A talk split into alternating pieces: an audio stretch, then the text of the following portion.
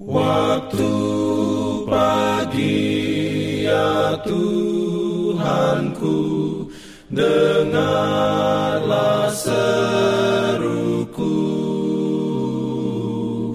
Melayang doa yang sungguh Memandang padamu. Selamat pagi pendengar Radio Advent Suara Pengharapan Mari mendengarkan suara Tuhan melalui tulisan pena inspirasi bersama Allah di waktu fajar. Renungan harian 27 Januari dengan judul Kita harus mencari hikmat.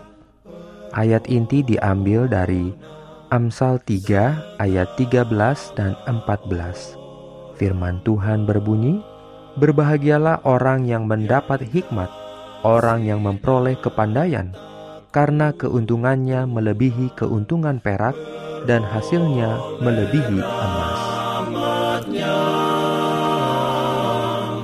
Diberikannya perlindungan dalam pimpinannya. Urayanya sebagai berikut.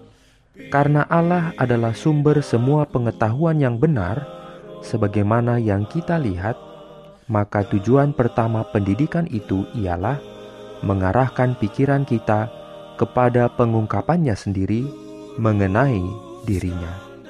Adam dan Hawa menerima pengetahuan melalui hubungan yang langsung dengan Allah, dan mereka belajar tentang Dia melalui hasil karyanya. Semua benda ciptaan dalam bentuk aslinya merupakan ungkapan pikiran Allah.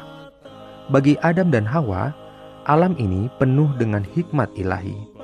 Tetapi oleh pelanggaran manusia berhenti dari belajar tentang Allah melalui hubungan langsung dan selanjutnya melalui hasil karyanya. Bumi yang rusak dan cemar oleh dosa hanya samar-samar memantulkan kemuliaan Halik. Syukurlah karena pelajaran-pelajaran utama tidak terhapus. Di atas setiap halaman buku besar hasil karya ciptaannya, tulisan tangannya masih dapat ditelusuri. Alam masih tetap berbicara mengenai penciptanya. Namun, ungkapan-ungkapan ini baru sebagian saja dan tidak sempurna. Dan di dalam keadaan kita yang berdosa, dengan kekuatan yang lemah dan pandangan yang terbatas, kita tidak sanggup menafsir dengan tepat. Kita memerlukan penyataan yang lebih lengkap tentang dirinya yang diberikan Allah dalam firman-Nya yang tertulis. Untuk mencapai pendidikan yang sesuai dengan namanya, kita harus menerima pengetahuan tentang Allah, Sang Pencipta, dan tentang Kristus, Sang Penebus. Sebagaimana itu semuanya dinyatakan dalam firman yang kudus. Gantinya membatasi penyelidikan mereka terhadap apa yang dikatakan atau ditulis orang, hendaknya para pelajar diarahkan kepada sumber-sumber kebenaran, kepada lapangan-lapangan luas yang terbuka untuk riset di alam dan penyataannya. Biarlah mereka merenungkan fakta-fakta besar mengenai kewajiban dan tujuan sehingga pikiran akan menjadi luas dan kuat.